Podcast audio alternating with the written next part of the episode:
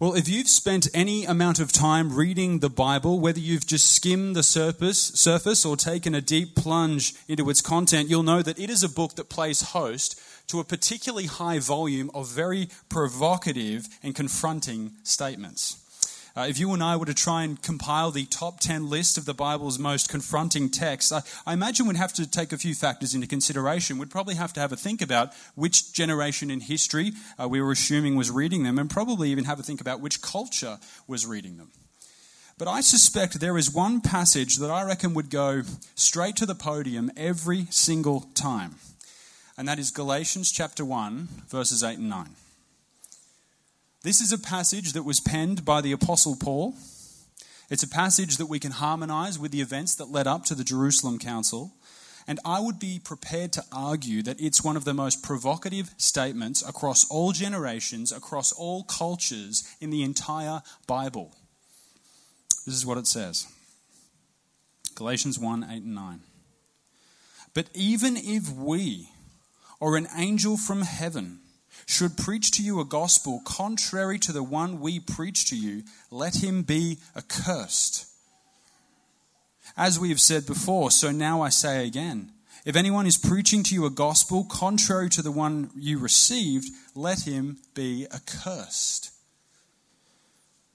Paul is issuing us with a timeless truth and a solemn warning that there is only one gospel. One. And should any individual or any institution attempt to change or alter that message, either by an outright creed or a subtle clause, they place themselves under the anathema of Almighty God. That is to say, the wrath and curse of Almighty God. You see, the gospel is not only good news, but it's powerful news. Throughout the history of the church, the Holy Spirit has continually employed the services of gospel proclamation to make dead hearts come alive to Jesus. The Apostle Peter preached the gospel on the day of Pentecost, and bang, 3,000 souls were added to the church in a day. The Apostle Paul had experienced that radical heart transformation himself on the road to Damascus, and this Christian killing Pharisee had now become an apostle and shepherd of the flock. He'd seen the radical transformation in the hearts of pagan Gentiles as he preached the gospel throughout the Mediterranean, and he would later write to the church in Rome I am not ashamed of the gospel, for it is the power of God for salvation to everyone who believes. Those weren't just words on a page for the Apostle Paul. He had seen that power, he'd personally experienced that power, and so he spent his life not only preaching this powerful message, but preserving it. You see, Paul was thoroughly acquainted with the reality that the human heart is prone to drift in one of two directions either towards legalism on the one side or licentiousness on the other. And he knew that without the accurate proclamation of the gospel that puts both of those extremes to the sword, souls throughout the world would be left eternally damned. You've got to get the gospel right. There's a sense in which we can say if the Jerusalem Council didn't happen, you and I wouldn't be here today. The stakes were high, and Paul knew it. And so, as we transition from Acts chapter 14 to Acts chapter 15, we find Paul switching gears somewhat. He, he moves from the missionary gospel proclamation mode to military gospel preservation mode. He has to switch gears from 14 to 15. Look again with me to verse 1. It says, But some men came down from Judea and were teaching the brothers, Unless you are circumcised according to the custom of Moses, you cannot be saved.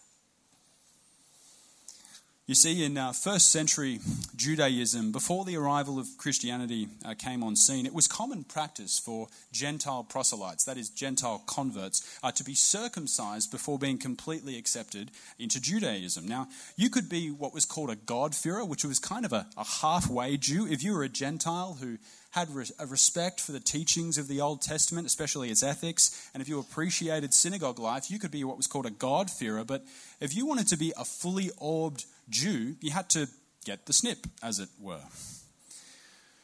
And so when Christ arrives on the scene and inaugurates the new covenant, there were Christians of Jewish heritage, especially Pharisaic heritage, who believed that for Gentiles to be truly converted and receive the blessings of salvation that were inherent with being a child of Abraham, they needed to bear the mark of circumcision and um, adhere to the laws of Moses. They effectively just believed that Christianity was just a kind of Judaism 2.0, if you like. It, it was um, something where they just looked at the Gentiles and said, they really need to become more like us first.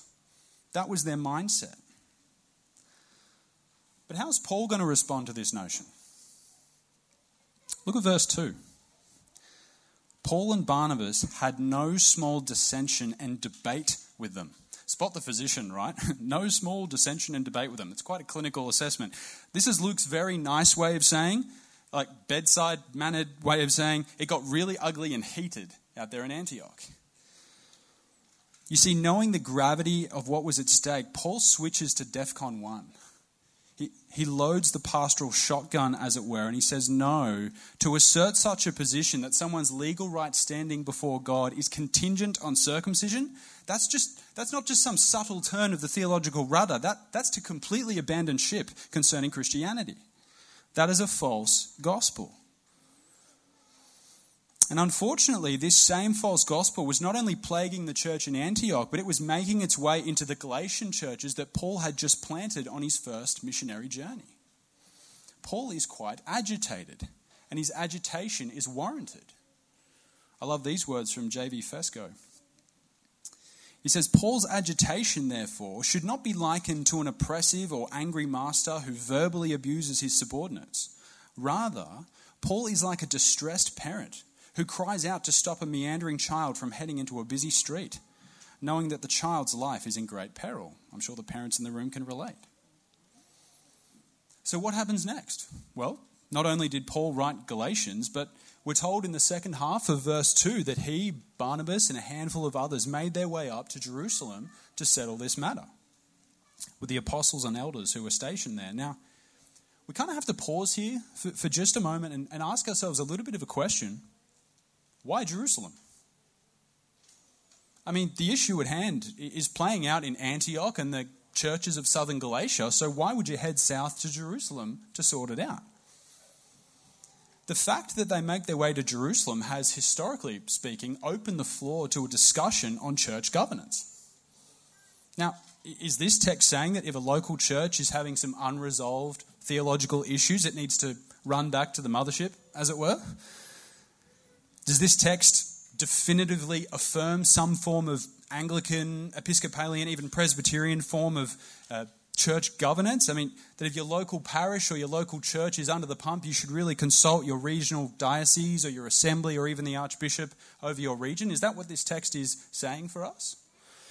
Some have proposed these kinds of arguments from Acts chapter 15. And don't you worry, the, the Congregational Baptists have their say too. They love to come to the party on verse 22, where it says, Then it seemed good to the apostles and the elders with the whole church to choose men from among them. And so congregational voting gets voiced from Acts chapter 15. But in response, though I, I deeply respect my Anglican and Presbyterian brothers and sisters in Christ, I'm going to quote a lot of Anglicans today, and I attend a Presbyterian, Presbyterian college. I think they make up the brains trust of Australian theology. And though I think there is a kind of broad diet coke principle that it is healthy for a local church to have safety nets outside of itself, I'm personally not convinced that's what this passage is explicitly prescribing for us today. I think the reason they head up to Jerusalem is twofold. Firstly, I think this is a unique first century situation when the scripture writing, resurrection witnessing apostles were still alive and they could be consulted on serious matters such as these. And secondly, I think they went to Jerusalem because that was really the source of the problem. That's where it had originated. If you jump ahead to verse 24 with me, look what, what James wrote uh, in the letter that eventually gets sent out. He says, Since we have heard that some persons have gone out from us, that is to say, from the church in Jerusalem, and troubled you, the church in Antioch, with words, unsettling your minds, although we gave them no instructions. The churches in Antioch and Galatia were under the pump because some uncommissioned agitators from Jerusalem came and stirred up the pot. And so Paul and the others decide, right, let's not bother medicating symptoms. Let's go after the cause of the disease. Pack your bags, fellas. We're heading to Jerusalem. I think that's what we're seeing here in Acts 15.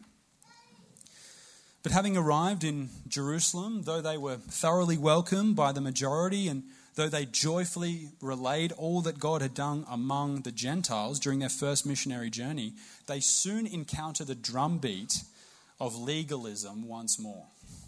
Verse 5. But some believers who belonged to the party of the Pharisees rose up and said, It is necessary to circumcise them and to order them to keep the law of Moses. Now, be careful there with verse 5. D- don't miss the start of it. It says, Some believers who belong to the party of the Pharisees. Luke is showing us that this was an inside job. That's quite sobering. This is a work out your salvation with fear and trembling moment. John Stott said it this way. He's an Anglican. The church's greatest troublemakers, now as then, are not those outside who oppose, ridicule, ridicule, and persecute it, but those inside who try to change the gospel. So, in response, the apostles and the elders, elders they gather together to consider the matter, and after some back and forth debate, I tell you, I would have loved to have been a fly on the wall there. I probably could have RPL'd my seminary degree being a fly on the wall, but what eventually happens is that the Apostle Peter stands up and he delivers a speech. And if you can boil it down and paraphrase it, he's effectively saying this Gentlemen, have you forgotten what God has done among us since the beginning? Did, do you remember the early days? All those years ago? when I took a little trip down to Caesarea and I, I met with Cornelius and his household, and God testified to me that he makes no distinctions and that I shouldn't call any person common or unclean. Listen, I watched the Holy Spirit fall upon them in the exact same measure it fell upon us at Pentecost. And guess what? Though I baptized many converts that day, I didn't circumcise a single one. Why? Because I didn't need to. You know why? Because the Holy Spirit had cleansed their hearts by faith. They didn't need any further ceremonial procedures to be made right, made right before God. The Holy Spirit had cleansed them. He's saying, boys, we really need to hang up our old covenant boots. We need to put that cue in the rack. You say these Gentiles need to keep the law of Moses, right? Let me ask you, how's that working out for you? I invite you all. Take a long, hard look at yourself. How are you traveling, obeying the law of Moses, he says? Not too well, I presume. You're putting a yoke on their neck that neither our fathers nor we have been able to bear. We can't bear the yoke of the law. So why impose it on them? That's insanity. But sadly, this is the kind of legalistic, self righteous posture that was rife in first century Judaism. Despite what some recent scholarship has tried to put bash, push back on, you simply can't deny that legalism encapsulated the entire religion. About a month ago, I was studying the book of Galatians, and in one commentary, I stumbled upon an epitaph from a first century uh, Jewish tombstone inscription. Here's what it said Here lies Regina. She will live again, return to the light again, for she can hope that she will rise to the life promised as a real assurance to the worthy and the pious, in that she has deserved to possess an abode in the hallowed land. This your piety has assured you. This your chaste life. This your love for your people. This your observance of the law. Your devotion to your wedlock, the glory of which was dear to you.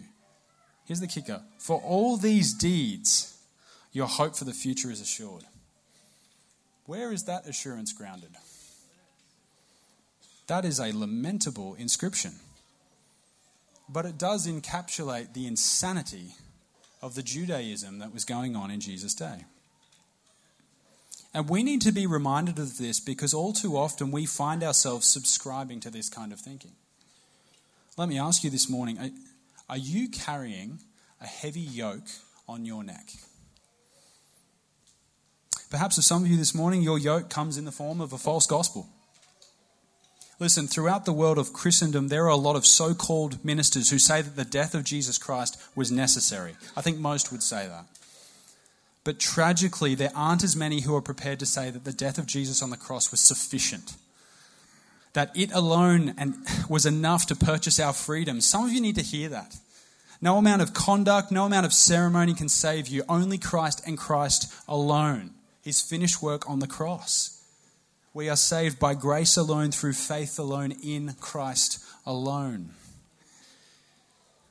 Necessity and sufficiency aren't the same thing. And then perhaps for some of you this morning, your yoke comes in the same form as this very passage. You're, you're hanging on to some old covenant stipulations or some other man made commandments, and they're weighing you down. Listen, I, am very aware of the fact that there is a sober conversation to be had uh, when it comes to the the degree of continuity and discontinuity that exists between the old and the new covenant. The theology can be quite complex. I'm still yet to land the plane on some of it myself. And, and I recognize, as we will see in a moment, that there is breathing room for fellow Christians to disagree on where exactly we should draw the lines. But perhaps for some of you, it's like you don't see any discontinuity at all. The new covenant may as well not be new. You're buckling under the weight of the Mosaic law or some misplaced interpretation of the Mosaic law. Or perhaps there's some other man made rule that you've carved into stone when it should have only ever been written in pencil under the headline guidelines with an eraser on standby. And then maybe for some of us, we're, we're not only putting a heavy yoke on our own neck, but we're placing it on other people.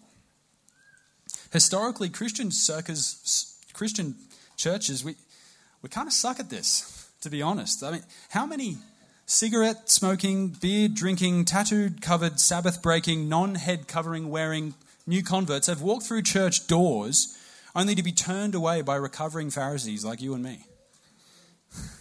It's a tragedy. We think they need to be more like us first. The Holy Spirit has cleansed their hearts by faith, but we turn them away. Meh, you need to become more like me. Well, sometimes what we do is we legislate based on our own personal convictions. Listen, moment of truth, I'll be honest. There is a reason why I personally don't have Instagram anymore. There was a time in my life when it was a pathway drug to more explicit material. But I'm not going to stand here and write the 11th commandment, thou shalt not have Instagram. That's between you and the Lord. Jesus said in Matthew 11, Come to me, all who labor and are heavy laden, and I will give you rest.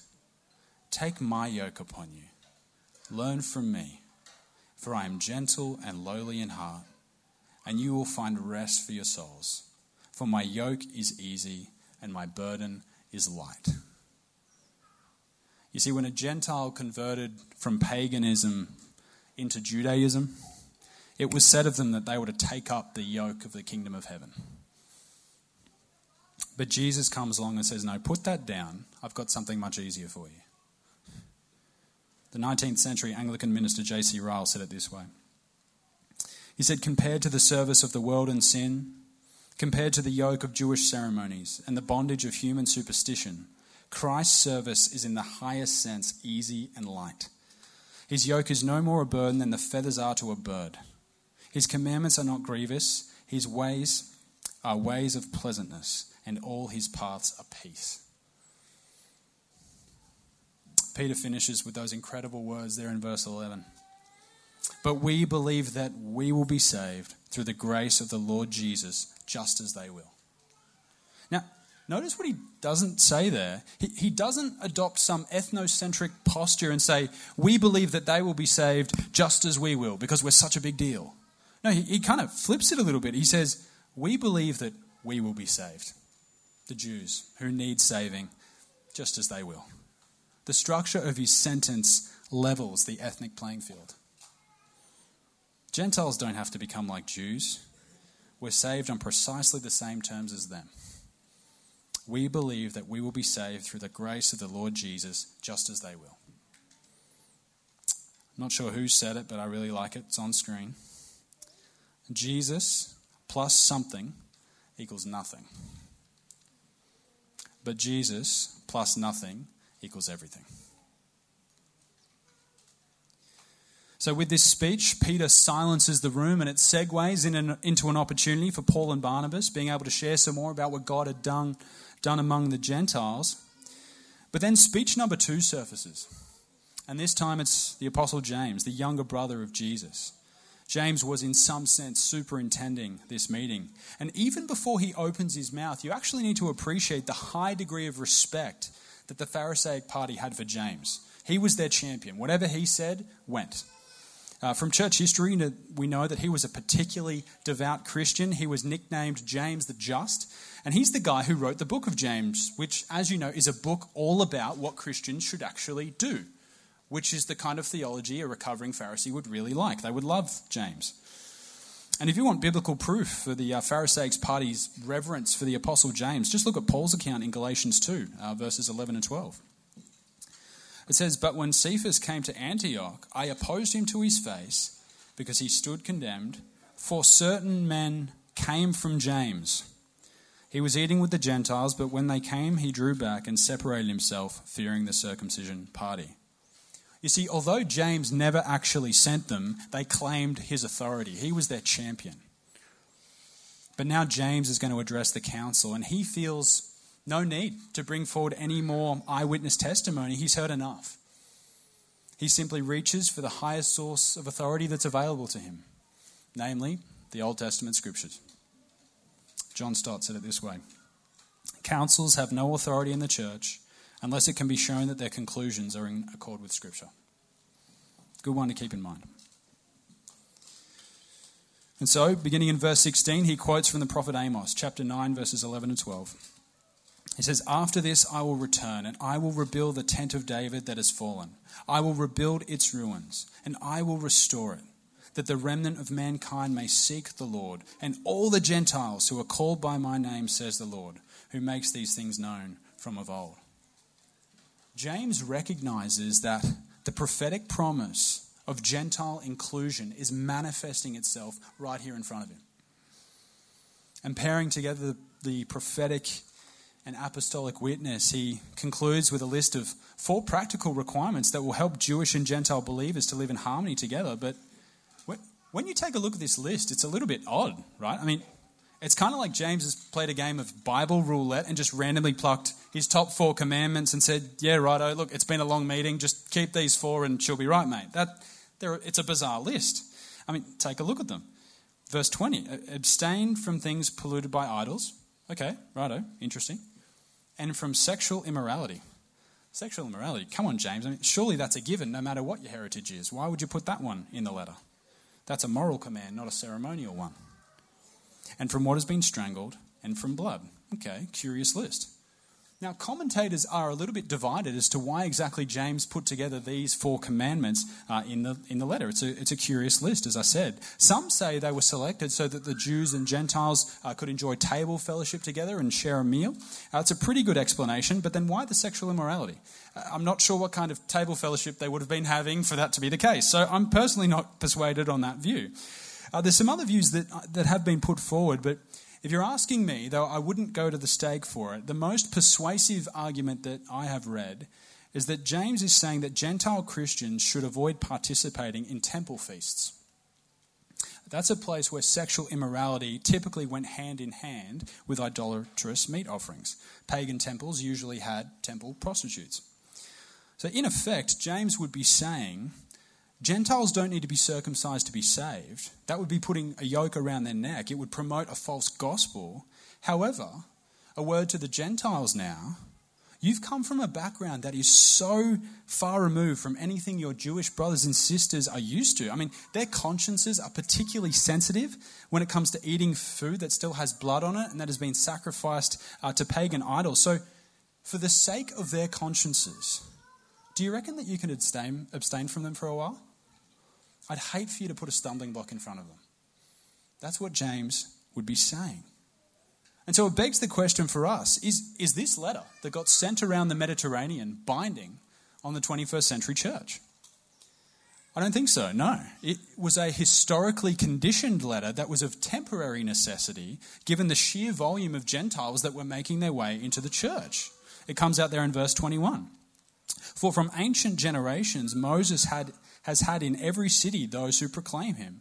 For he is read every Sabbath in the synagogues. What's he saying? Basically, because there are synagogues spread right throughout the Mediterranean, it's going to take a long time for these two cultures to get used to living in harmony with one another.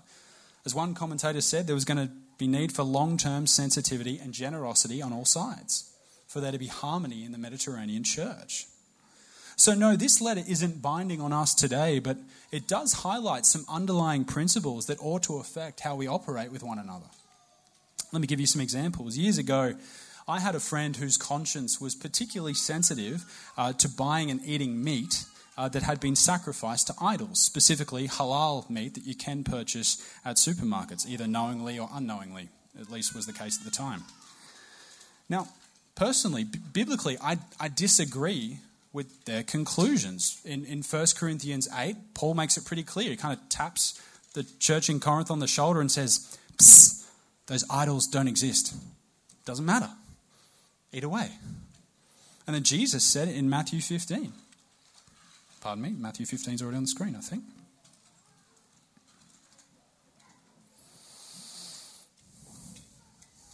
It says, It is not what goes into the mouth that defiles a person, but what comes out of the mouth.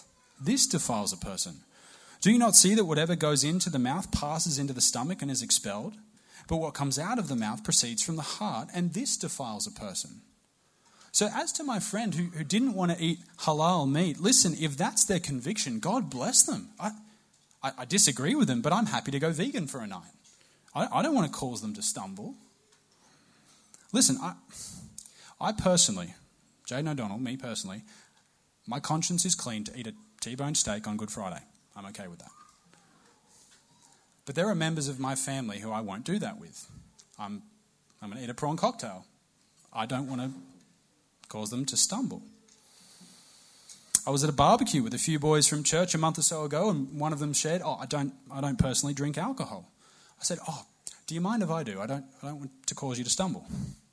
They said, "No, that's fine. Doesn't worry me at all." So it was beer o'clock. But if it wasn't okay, well, it was lemon, lime, and bitters o'clock. this kind of thing should be normative in the Church of Jesus Christ. We all have different personal convictions and sensitivities based on our background. And we need to learn to live in harmony with one another. Listen, we would all do really well to pay attention to Paul's instructions in Romans chapter 14. Uh, allow me to read a good chunk of it for you. It should be on screen. I, I think Paul just masterfully covers and clearly lays this out for us in Romans 14. I was nearly going to read the whole chapter, but I'm just going to read 1 through 6, followed by 13 to 19. And as I read, just have a think about the implications of these verses on your life and your own situation. Why doesn't the band come and join me?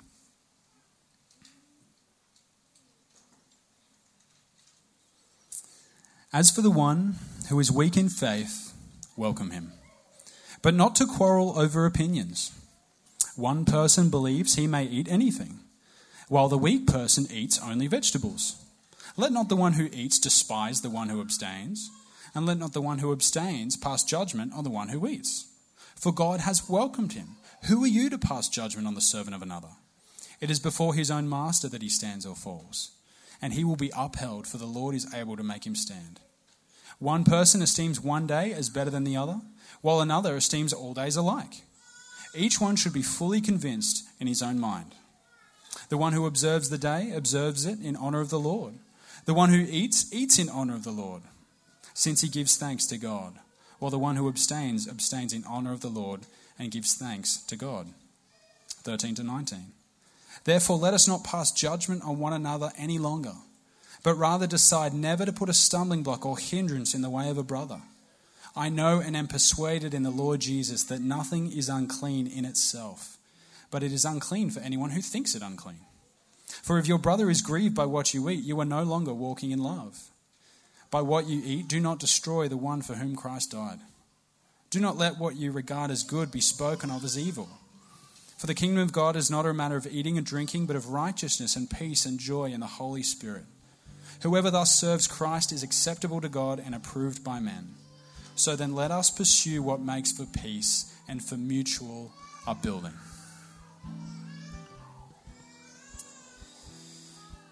How should we view the Jerusalem Council? I think David Peterson sums it up well. The Spirit's work in leading the Jerusalem Council was to provide a solution consistent with the truth of the gospel enabling Jewish and Gentile Christians to live together in love. And so, my prayer this morning is that we would experience that kind of gospel infused love here at the project. Let's pray. Uh, but before I do, could our Sunday morning deacons um, grab the kids from Project Kids? That would be great. Father, we thank you for your word. We thank you that in this grand deposit of Scripture you have given us, you have taken us back to that incredible moment in history when the Mediterranean church gathered together to discuss this issue that could have wrecked the church forever. And Father, that you, by your Spirit, you saw to it that the gospel was preserved, and so was harmony in the church. Father, would you keep our minds and hearts sharp on the gospel and what it actually is? I pray that we would all proclaim it faithfully as a church. And Lord, would we live out its implications in harmony with one another, not causing one another to stumble, but living in such a way for the mutual upbuilding of the body. It's in your name that we pray.